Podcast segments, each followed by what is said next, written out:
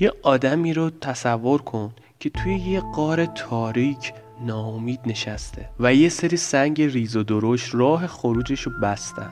حالا فرض کن یه عده میان کمکش و یه سری از این سنگ ها رو از مسیر خروجش بر میدارن و یه تابش کمسوی از نور خورشید میپیچه توی اون غار.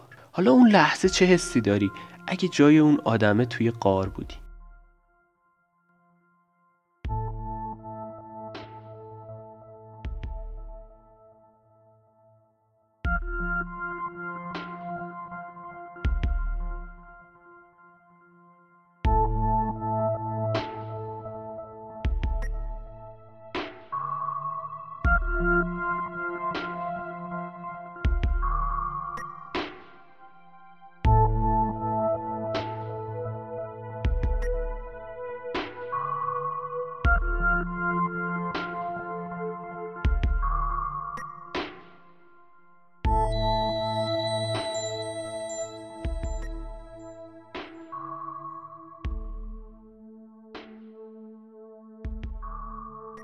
سلام.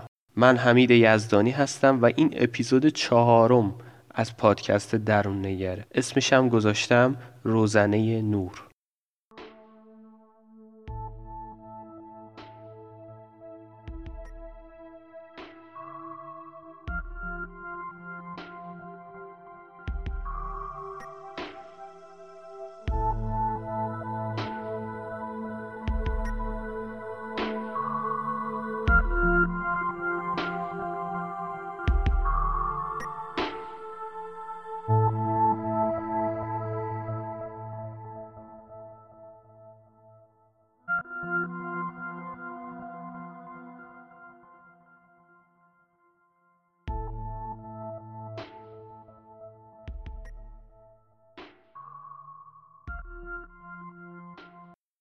اول پادکست من یه فضایی رو تصویر کردم و گفتم خودتون رو بذارید جای اون آدمه داخل قار. ذهن آدمم تا قبل از اینکه ما یکی از سنگ هایی که جلوی فضای ورودیش رو صد نکرده بر نداریم مثل اون قاره تاریکه.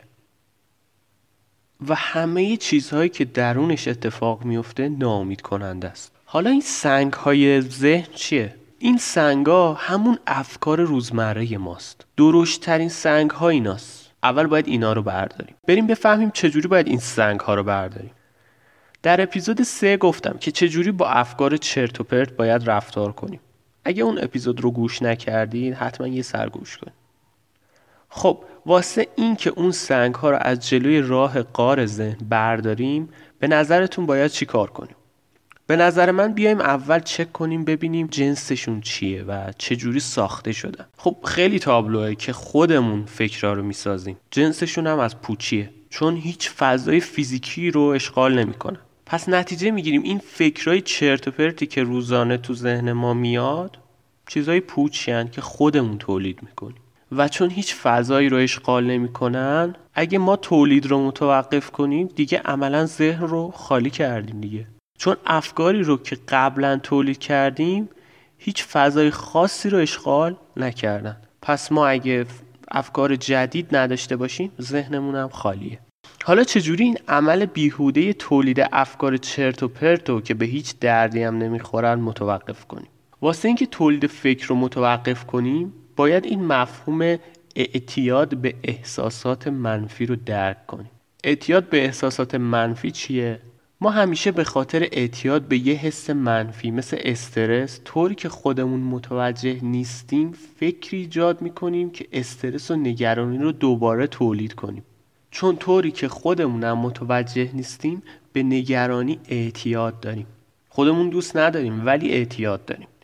چون مغزمون یاد گرفته با نگرانی استرس ما رو مجبور کنه تنبلی نکنیم و بریم یه کار خاصی رو انجام بدیم. پس وقتی فکر رو سرکوب می‌کنیم اشتباه بزرگی رو انجام میدیم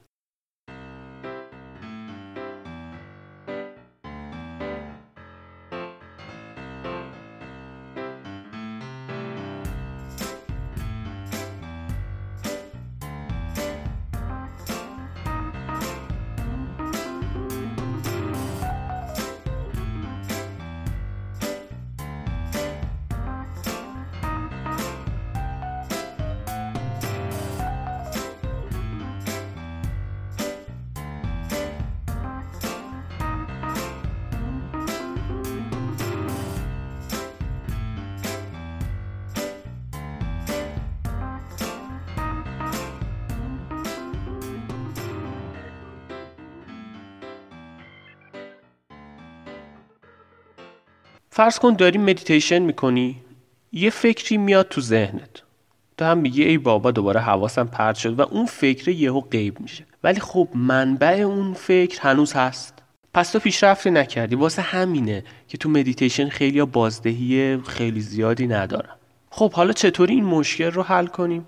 واسه حل این مشکل اول برید سراغ منبع مشکل یعنی خودتون. وقتی فکری اومد تو سرتون به منبع فکر توجه کنید. و فکر رو سرکوب نکنید. بذارین اول فکر کار خودشو بکن. فقط بهش توجه کنید. به محض اینکه دیگه حضور فکر رو تو ذهنتون تشخیص ندادین از خودتون بپرسین چی شد این فکر اومد توی ذهن من. بذارین این حرفم رو با یه مثال توضیح بدم. فرض کنید دارین مدیتیشن انجام میدین و یهو یه فکری میاد تو سرتون که اوه فردا باید برم قسط اون وام رو بدم. اینجا سعی کنید در سکوت کامل فقط توجه کنید.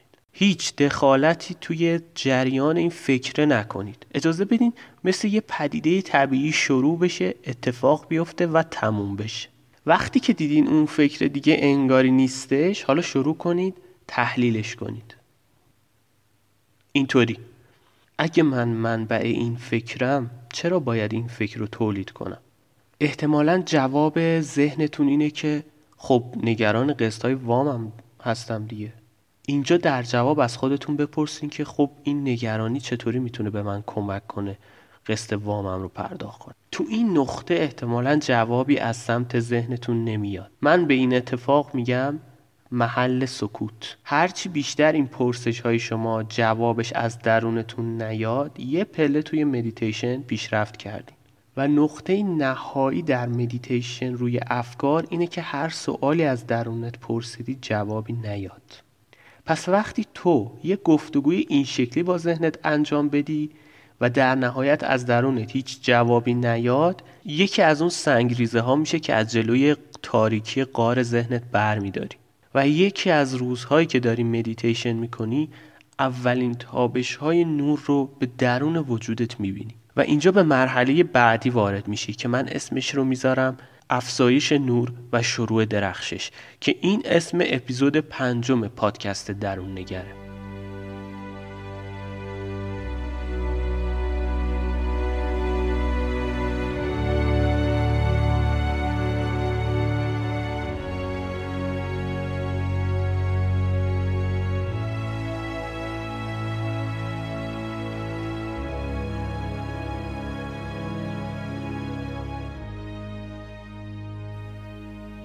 من حمید یزدانی هستم و این اپیزود از پادکست درون نگر در این نقطه به پایان رسید.